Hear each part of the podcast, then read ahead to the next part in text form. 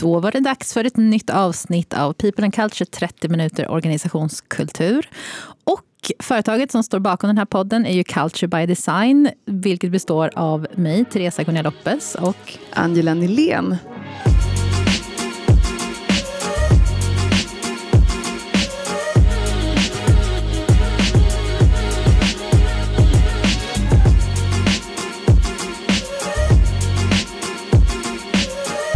Angela, du ska få äran att presentera våran gäst idag.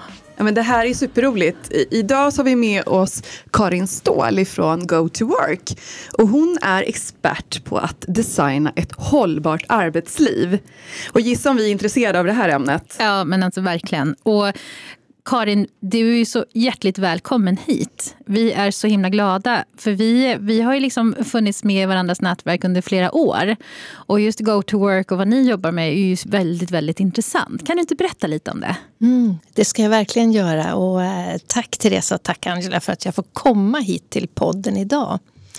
Ja, designa ett hållbart arbetsliv, och då tänker vi ju lite så här att för vem då? Och det som jag och Go to Work har förmånen att göra när vi arbetar, det är att fokusera på, jag brukar säga att de i vanliga fall nästan 3 miljoner människor i Sverige som dagligdags går till något som vi i vanliga fall kallar för ett kontor, det är för dem som vi finns till att se till att stötta dem med att skapa de goda arbetssätten och goda arbetsplatserna. Jag har ju min egen vision om att utrota onda arbetsplatser. Tycker inte om att säga negativa saker, men måste ändå problemformulera ibland. Så det är det som jag och mina kollegor gör när vi designar ett hållbart arbetsliv. Får jag fråga då, vad är en god arbetsplats? Hur definierar ni det? En god arbetsplats, och då rör vi oss på olika nivåer i organisationen när vi formulerar vårt budskap. Men en god arbetsplats är en plats, och den är ju då digilog. Den är alltså både analog, fysisk och digital nu som vi verkligen har förstått det här sista året vi lever i. Att se till att arbetsplatsen stöttar de som ska ha den som ett stöd för att utföra ett arbete så att de kan prestera, göra sitt allra bästa med stöd av platsen och skapa välmående medarbetare och lönsamma arbetsplatser. Men då blir jag lite nyfiken, hur kom du in på det här? Jag hittade faktiskt en industrikoncern för ett antal år sedan. Rättare sagt, jag bodde i en ort som heter Västerås. En halvstor stad, eller i alla fall nästan på topp 10-listan i alla fall av Sveriges städer. Och så gick jag runt på stan där och tittade. Det måste ju finnas någon bra arbetsplats som vi kan arbeta på här och känna att man gör ett bra jobb och göra något kul. Så stod det ABB på husväggarna där och så tänkte jag, men här kan jag börja jobba. Och då landade jag rätt in i det som handlar om, som vi då lite grann, för det här är ju faktiskt ett antal år sedan, pratade om kontorsservice, internservice, facility management och vidare in mot lokalplanering, projektledning och på den vägen hamna i konsultroller för att stötta helheten vad gäller användandet av arbetsplatser. Människan, tekniken och platsen. Ja, spännande. Ja, verkligen. Och apropå det där, du sa att vi inte skulle fokusera på det där negativa så mycket, men den onda arbetsplatsen. Alltså, vad skulle du säga är de klassiska misstagen? Kan man prata så om just vad gör man när man har misslyckats med att skapa en bra och hållbar arbetsplats? Nummer 1 så vet man nog faktiskt inte ens riktigt vad man gör, vad den riktiga kärnverksamheten är. Det må ju hända att vi vet om vi är managementkonsulter eller om vi tillverkar petflaskor. Gör man det nu för din förresten? Gör man petflaskor eller? Ja. Pass. Pass på det. Ja, men det gör man väl. Ja, men för man gör om dem hela tiden. Ja, alltså, jag får kanske hitta en annan metafor där. Precis. Men det vet man ju säkert. Men att inte veta exakt hur man tar sig dit. Vilka hantverk och vilket arbete, vilka aktiviteter du behöver göra. Och det här är ju, när jag säger exakt så låter det också ganska förmätet. Vi lever ju i en föränderlig värld, så hur ska vi exakt veta nu vad vi exakt kommer att göra imorgon och övermorgon? Men om nummer 1 är att vi har inte tagit reda på vad är det vi gör om dagarna? Vad ska jag, mina medarbetare, hela teamet, vad ska vi göra om dagarna för att nå de resultat som vi har satt upp med affären eller det uppdraget vi har, det vi ska göra? Det andra är ju att inte, så att säga, att ge det här med ledarskap och medarbetarskap och självledarskap, kärt barn har många namn, och det här är ju, det är något som ni verkligen också grottar i om dagarna, ja, som är i era professioner. Att inte bidra till att bygga en tillitskultur. Mm. Att inte ge de som också då ska arbeta här möjlighet att göra sitt bästa. För sen det här med hur, det är ingen rocket science att bygga ett kontor och få till det, och det är faktiskt inte rocket science med det digitala stödet och tekniken, men du måste kunna använda dem, och kan du inte det så är det liksom den tredje tröskeln som man kan snubbla över. Mm. Men då blir jag lite nyfiken. Jag tänker när man lyssnar på det här sådär, för att nu pratar vi tillit och vi pratar lite om man ska vara sådär krass, vad säger jag, men om man tänker på de som lyssnar som inte, som, jag menar, hur gör man den här kopplingen arbetsmiljö till tillit, och du pratar lite om verktyg och så vidare, men om du ska förklara liksom hur ni går in och till exempel hjälper en kund, bara för att folk ska förstå liksom hur brett det här är, eller hur snävt om det nu må vara, men berätta gärna lite mer om hur det brukar gå till. Om vi säger att det första som vi säger händer är ju att organisationen, de som vi hjälper eller ska stötta, har något slags behov. De har märkt att skon skaver någonstans, eller att de har ett sense of urgency. Kan vara allt ifrån att man inser att ja, men jag är nog inte den coolaste, attraktivaste arbetsgivaren som jag kan vara, eller att det är faktiskt något som är fel med lokaler eller teknik, eller det stora disruptiva året som vi har med oss i bagaget, som vi så fortfarande befinner oss i, när vi har insett att det finns andra sätt att arbeta än att gå till en plats där saker ska utföras. Så det vi gör är att vi hjälper ledningen att ta reda på okej, hur funkar det idag? Vad är det som funkar bra? Vad är det som funkar dåligt? Vad är medarbetarens upplevelse av det stödet som arbetsgivaren tillhandahåller i form av lokaler, teknik, service och även interaktionen mellan medarbetare, mellan ledare och medarbetare. Och sen är liksom den coola delen i det här, sen att titta in i framtiden. Och jag får ju jätteofta frågan, men Karin, kan inte du tala om lite för oss då? Hur ska vi göra? Hur gör andra? Och hur ser framtiden ut? Och jag bjussar ju jättegärna på det jag har med mig i bagaget. Men det är ju faktiskt ledarnas egna tuffa uppgift också att blicka in i framtiden och veta, okej, för att vi långsiktigt ska leverera på våra mål, våra strategier, så behöver vi arbeta på det här sättet, eller vi behöver det här stödet, eller vi behöver den här mixen av att vara inne på en gemensam arbetsplats eller arbeta remote på distans eller hemifrån till exempel. Men att lägga det pusslet.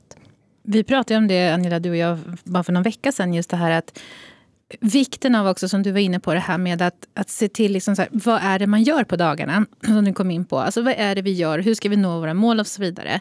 Att, min upplevelse är ju väldigt mycket också så att tyvärr ibland i organisationer så har man stenkoll på det på en specifik avdelning. Här på avdelningen vet vi vad vi gör, men hur fungerar samarbetet mellan avdelningarna? Hur ser den långa processen ut mellan de olika delarna?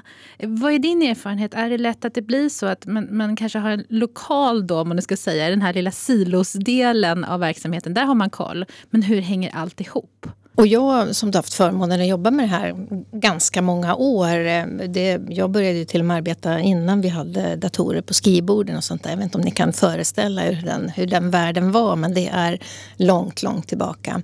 Och redan då pratade vi om viskleken. Viskleken kan ju ha många olika betydelser, men det sammanhanget som jag vill sätta den i är att precis det här vi gör, att olika avdelningar, olika team, de är jätteduktiga på sina processer eller sina slutprodukter eller vad det nu är då, om det är nu inom det här managementkonsultbolaget eller när vi förbereder för petflasketillverkningen, så är man jätteduktig på sina delar. Men har inte superkoll på vad grannarna gör på de andra avdelningarna i de andra teamen. Och det kan ju faktiskt visa sig att by the end of the day så funkar inte den här viskleken, utan den sammantagna slutleveransen är ju faktiskt något som kunden inte vill ha. Och det här är ju någonting som verkligen har aktualiserats nu när vi ska vara mer virtuella, digitala, vara på olika platser. För tidigare så hade vi i alla fall en en chans att stöta på en kollega någonstans. Även om det här tilltron till att alla kanske var på samma ställe tidigare, det har vi ju förstått nu att så var det ju faktiskt inte heller. Utan vi var ju väldigt utspridda redan tidigare. Men att få det här till att öppna upp och hitta nya synliga sätt att samarbeta.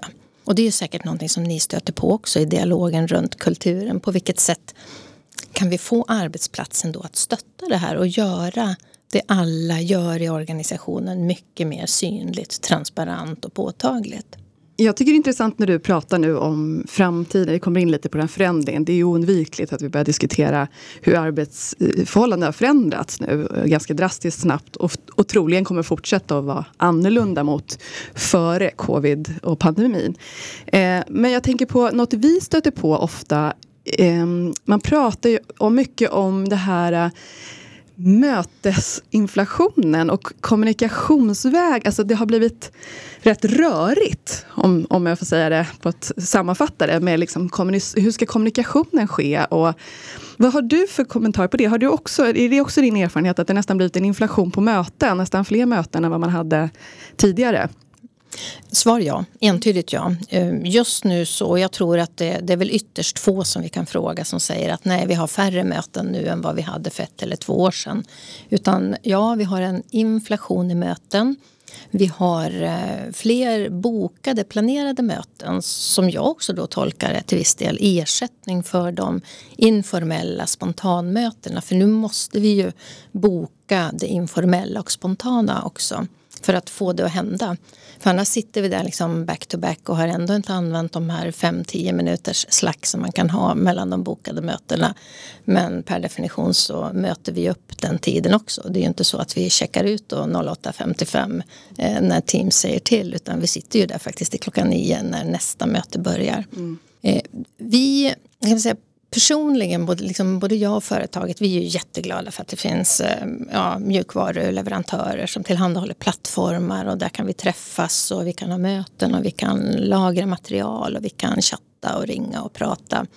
Men det är bara det att ju mer vi släpper på, desto fler kanaler finns det ju att vara aktiv i och desto fler kanaler kan det vara att vi missar saker i och vi pratar nog och möts, eller rättare sagt, vi har per definition, skulle jag vilja säga om jag ska kategorisera, vi har för mycket möten, vi har för lite prat och vi har grymt för lite nedskrivet där vi snarare delar information med varandra på ett antingen nedskrivet eller filmat eller på ett annat strukturerat sätt. Så det är någonting jag ser fram emot att vi kan få längre fram i arbetslivet, att vi verkligen tar itu med det.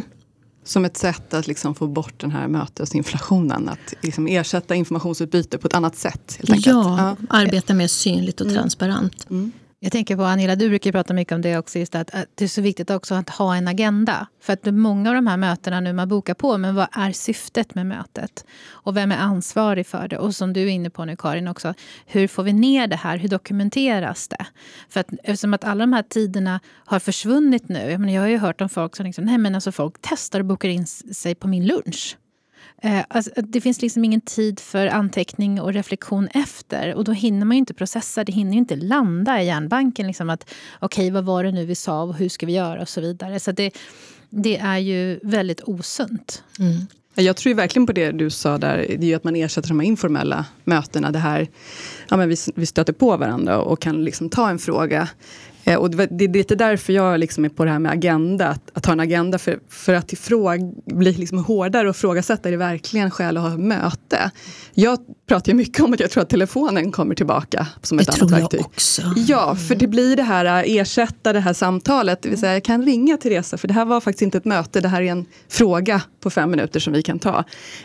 Och så slipper, för det, jag upplever i alla fall, det här får nu blir det er personliga reflektion här. Men jag upplever i alla fall, varje gång man sitter inför Teams-möte så är det inte så att jag går in precis då, utan det är nästan så att mentalt innan 10 minuter, 15 minuter, då börjar jag sluta och göra andra saker för att jag liksom jag blir sådär, jag snart ska in på möte. Så att det blir ju liksom väldigt ineffektivt på ett sätt för mig att ha de här mötena, därför att det liksom, och sen ska jag plocka upp bollen, och då är det nästan längre tid att plocka upp bollen där jag var än i de här vanliga mötena man hade fysiskt. Jag vet inte om ni har samma erfarenhet, eller loggar ni på direkt? Ja, men det är egentligen, här är ju skillnad på möte och möte, och vilken roll just jag har eller just du, Angela, har in i det mötet. För mig är ju ett möte 3 gånger så långt i tid som mötet är. För mig är ett vanligt möte, ja, vi säger nu har vi bokat in 55 minuters möte här. Så för mig betyder det oftast att jag har 55 minuter innan. Sen om de är exakt direkt innan eller om de är lite utspridda i någon slags förberedelser. Men alltid att jag blockar en inställelsetid, förutom då de här back-to-back som ligger som man inte riktigt haft koll på, men liksom blockar i kalendern en inställelsetid. Plus då 55 minuter efteråt, för jag slår vad om att det är någonting som landar på mitt bord att göra. Så om jag är duktig och har koll på min kalender och liksom har skapat mig det arbetsutrymme som jag ska ha. Det låter som jag jobbar i kalendern. Hur låter det här? Jag kryper in i min Outlook och här finns jag liksom från morgon till kväll. Men jag tycker det lät sunt ändå. Att ja. Just det där, att, alltså, för du skapar ju ändå lite balans i tillvaron genom att göra så. Ja. Även om du kryper in i kalendern. Jag kryper in i kalendern. Jag tycker det är så det känns. Som ja, faktiskt. Där, ja. Nej, för annars, din reflektion, Angela, är ju, ja, det är ju en... Du ser den där, för på något sätt, även om man inte jobbar inne i kalendern, så är den väldigt synlig. Den styr ju liksom, ja, men jag ska vara där 09:00 eller 10:30. Och då är ju ett mindset liksom att ställa in oss på att in i nästa aktivitet. Och här kan jag ta en annan personlig överlevnadsstrategi som jag har med mig från den fysiska arbetsplatsen. För det här med att arbeta aktivitetsbaserat, det har ju jag haft möjlighet att göra sedan början på 1990-talet. Så har jag jobbat med att förflytta mig själv mellan olika arbetsmiljöer på arbetsplatser. Och just den här strategin som jag har där är att ja, men jag kan, förutsatt att man då kommer in till en fysisk arbetsplats, komma in på arbetsplatsen, väljer en plats, utför en aktivitet, gör någonting som jag har troligtvis planerat att göra eftersom jag jobbar hjärnsmart, och då gör jag lite krävande uppgifter före lunch, för då är min hjärna piggast och vill göra dem. Sen när jag är klar med den aktiviteten, avslutar den, stänger ner den, byter miljö innan jag sätter igång med nästa uppgift. Och för mig har det här blivit en belöning. Det som, om jag var matte och jag var hunden, så är det här min klicker, så att säga. Att jag, check på den, Karin, nu har du utfört det här, så nu kan du byta och ta en annan plats. Men gud vad härligt. Alltså apropå att vi brukar säga att den här podden är kompetensutvecklande. Ja, så det här så hands on. Jag bara sitter så här, var ska jag anteckna? 3 gånger mötestiden och sen flytta. Alltså det här älskar jag. För det är det här som vi tycker är så himla viktigt. Och det, när vi jobbar med kultur idag och när vi går in, det är just det, att vara konkreta. Du är otroligt konkret, Karin. Väldigt, väldigt bra. Mm. Du ger oss massa. Och jag tänkte också så här, hjärnsmart. Kan du inte utveckla det för de som inte känner till det? Hjärnsmart är och hjärnsmart arbete, det är att arbeta utifrån de olika tillstånd som vår hjärna behöver befinnas i dagligen för att kunna prestera. Vi vill gärna att vår hjärna gör det vi har den till, och att bygga den stark och livskraftig. Och det här är ingenting jag har hittat på, det är inte rocket science, men det är snarare brain science, och det är hämtat från 2011 när Dan Siegel och Rock kom med sin Healthy Mind Platter, den mentala hälsotallriken som vi har översatt det till på svenska. Inte vi har inte översatt det, någon annan har gjort det. Och där vi har de 7 tillstånden som hjärnan behöver befinnas i. Till exempel det vi gör här just nu är att fokusera, det är ett av tillstånden. Ibland så kan man ju faktiskt tro att fokusera är någonting som jag bara kan göra själv. Men fokus är minst lika viktigt i en grupp. Så just nu fokuserar vi. Vi bygger bredare motorvägar i hjärnan genom att fokusera. Vi har också en stund av samvaro. Även om vi är väldigt fokuserade, så skulle jag faktiskt vilja säga att vi kör lite samvaro och gemenskap här också. Vilket också är ett av de tillstånden som hjärnan behöver. Och det här måste vi tänka på. Måste är ett tufft ord. Jag brukar säga till andra, använd inte ordet måste för det låter så krävande. Så jag tar tillbaka den och jag säger att det här är något vi verkligen behöver omfamna och tänka på så att vi får, så vi ger hjärnan de förutsättningar som hjärnan behöver för att vara stark och motståndskraftig och att den kan prestera på topp när så behövs. Kan du inte säga boktiteln igen för de som vill läsa? Förlåt Teresa. Ja. Jag tänker bara för de som missade, om de vill höra mer om det, läsa på. Ja, Healthy Mind Platter, den mentala hälsotallriken. Och det är David Rock och Dr. Dan Siegel, amerikaner, forskare, hjärnforskare, författare. Och kom ut 2011, så det är det som de här teorierna bygger på. Det här leder ju mig in då på, eftersom det här med aktivitetsbaserat, arbetsplats och så vidare. Då måste det hänga ihop väldigt mycket också, att man ska skapa de här utrymmena just för den här möjligheten att kunna vara fokuserad eller för det här med att känna sig en del av ett sammanhang och socialisera och så vidare. När jag tänker på det här med aktivitetsbaserade kontor och så vidare, det är inte alla som lyckas med det här. Och vad skulle du säga är de här klassikerna i sådär? För det har ju varit så trendigt under så många år att ha det aktivitetsbaserat. Och sen tänker jag nu när folk ska komma tillbaka efter den här pandemin och så vidare. Liksom, vad behöver man tänka på då? Ett tillägg där, kan du också definiera först aktivitetsbaserat? För jag tänker att alla kanske inte liksom... Ja. Jag tänker att många använder det begreppet, men menar vi samma sak? Så att, jättebra, Nina. Bra, tack. Och Angela och Teresa, det låter ju som ni arbetar på Go to Work. Ni är ju så initierade i det här. Och just den här kopplingen, Teresa, som du gör mellan hjärnsmart arbete och aktivitetsbaserad arbetsplats, den är ju klockren. Men det kommer vi tillbaka till. Aktivitetsbaserat arbete är precis vad det låter. Du lägger upp ditt arbete utför dina moment under dagen utifrån de aktiviteter du behöver göra för att göra ditt jobb rent krasst. Och det är aktiviteter som antingen som vi gör här nu tillsammans i den här poddstudion när vi tre är grymt fokuserade, då utför vi den här aktiviteten. Och det är ganska schysst att vi har valt poddstudion så att vi inte hänger här ute på grönområdet på Norra Bantorget, för då skulle det inte vara samma upplevelse för oss att utföra den här aktiviteten. Utan att använda det här coolaste reglaget som vi har, det vill säga oss människor, den mänskliga kroppen och hjärnan, och förflytta oss runt mellan olika platser. Och aktivitetsbaserat kontor, arbete, arbetsplats, arbetssätt är ju då per definition mycket inne på en arbetsplats. Men det vi också planerar för är ju andra utrymmen. För nu har vi ju lärt oss att vi behöver ju inte arbeta inte en plats vi går till, utan det är någonting som vi gör. Så det är här som hela det uttrycket aktivitetsbaserat arbete bygger på. Att planera arbetsdagen utifrån de aktiviteter du ska göra och sen utföra dem på det sättet. Och då ibland så kan jag få frågan, ja men hur blir då det vi har, jag kanske arbetar i en kundtjänst, telefonen ringer mycket, jag måste hålla koll på olika, det händer saker i mejlen och i chattarna, jag blir avbruten av kollegor. Ja, men då är just det i sig en slags aktivitet som består av flera mindre aktiviteter. Och där får vi ju lägga upp och planera. Och lite grann som den här frågan tidigare, det här men vad symboliserar den goda arbetsplatsen eller den onda arbetsplatsen då? Det är ju att om vi inte har tagit reda på vilka aktiviteter vi ska utföra på arbetsplatsen, som i det här tillfället då kan vara kontoret, men det kan också vara hemarbetsplatsen eller resan till och från olika platser. Vet vi inte vad det är vi förväntar oss att medarbetarna, att de i organisationen ska utföra, då är det jättesvårt att planera rätt.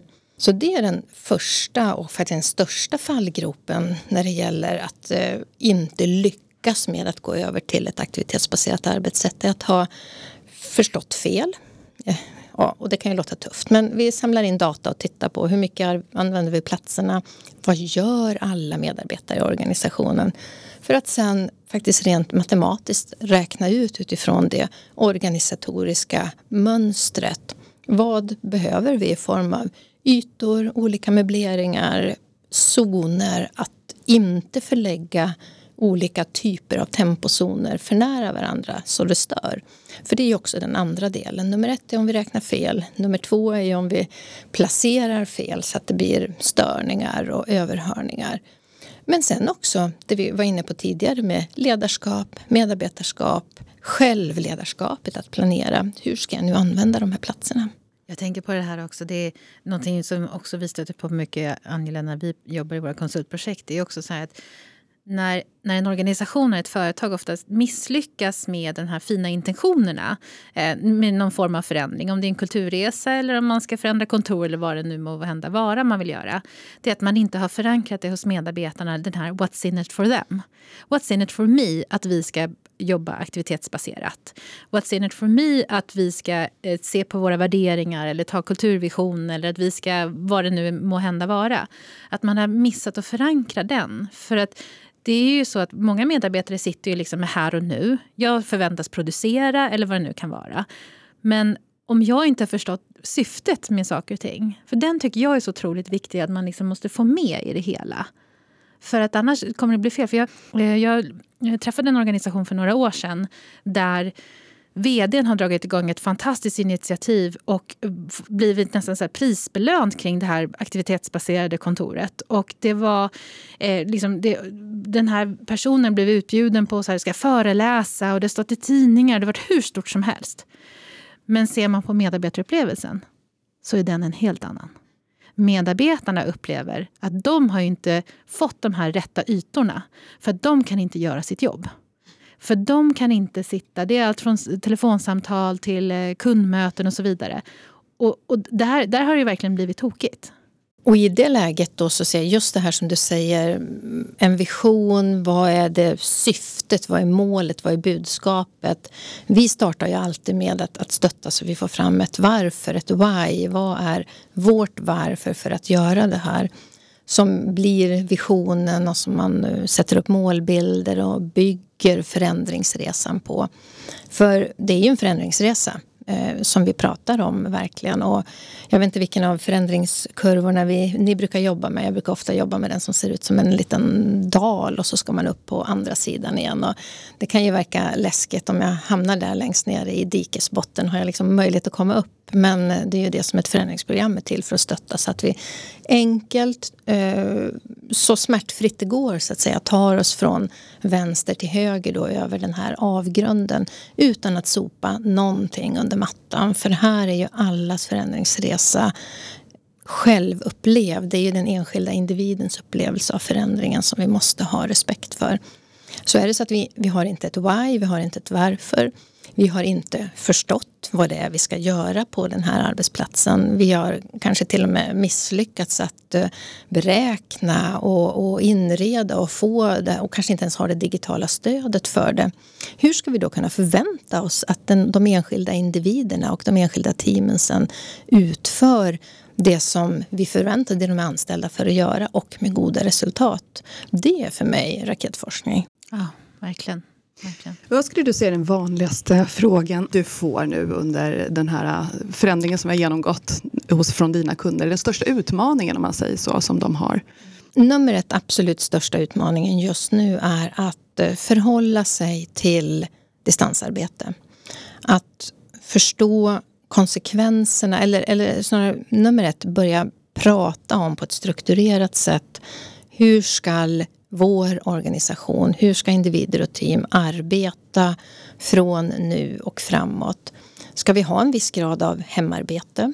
Vad är övrigt distansarbete? Kan man arbeta var som helst? Ska vi teckna abonnemang på att kunna hoppa runt på coworkingplatser? För det finns ju faktiskt de som har en jättetaskig hemarbetsmiljö att det faktiskt inte funkar. Vad ska vi ha våra kontorsarbetsplatser till, de här gemensamma som vi har haft som kanske varit ganska stora och ganska schyssta showcase och bra för liksom att bygga kultur med hjälp av platsen. Hur ska vi förhålla oss till det? Och det här, så det är så många frågor som är på bordet just nu, men det här att nummer ett, förhålla sig till framtidens, eller jag vill inte säga framtiden, för när vi började spela in den här podden då var vi ju faktiskt i dåtiden och nu står vi i det som var framtiden då när vi körde igång. Så från nu och framåt, hur ska vi förhålla oss till att inte per default samlas på en och samma plats? Hur vill vi att det här ska vara? Hur kan vi då leverera på vår organisations strategi? Hur kan vi nå våra gemensamma mål? Hur bygger vi kultur i bolaget och hur skapar vi en känsla av gemenskap och sammanhang så att vi inte har massor med superkompetenta kunskapsarbetare sitter liksom spridda överallt i Sverige, och hur bygger vi den samverkan? Jätteintressant, och det där får ju avsluta för nu har 30 minuter tickat. Ja, det är otroligt. Alltså, det här var verkligen ett avsnitt när jag kände så här, och jag har så många fler frågor. Ja, men precis vad jag kände också, så där, så nästan så att jag är ledsen lyssnare, men vi kanske fortsätter det här samtalet men inte mer. Ja, men det kan vi ha med några andra teman. Jag har ju massor med mer jag vill leverera och dela med mig av. Men, och har ni frågor till Karin eller liksom saker ni tycker att vi inte tog upp här som ni kände så det där hade jag vilja veta om, så får ni ju mejla till hello@culturebydesign.se för det är inte helt omöjligt att Karin får komma tillbaka och göra ytterligare ett avsnitt, för som Teresa sa här, man känner själv att gud, jag har ju fortfarande frågor kvar. Och då kan ju ni som lyssnar verkligen passa på att skicka in, för stort tack till er som har tagit er tid och skickat in frågor tidigare till oss som vi har kunnat svara på offline och så vidare, men vi tar dem ju även i podden så att ni får jättegärna fortsätta och höra av er och skicka in frågor. Stort tack Karin för att du kom hit och delade med dig av dina kloka erfarenheter och kloka tankar, och det var väldigt intressant. Jättetack, verkligen. Apropå, jag måste bara säga det för nu slog det mig Teresa när du sa det, att det var faktiskt, vi fick en lyssnarfråga som vi bara kanske ska besvara lite kort här. Gällande vårt senaste avsnitt där vi hade en lyssnare som upplevde att vi egentligen då, jag tror att någonting kom fram lite fel så att vi måste nog förtydliga oss. Därför att det lät, tyckte den här lyssnaren, som att vi var emot struktur och processer. Det var när vi hade våra marknadschef från Nettigate här. Just det. Sofia Hedengren. Hedestad. Ja, men alltså, ursäkta mig.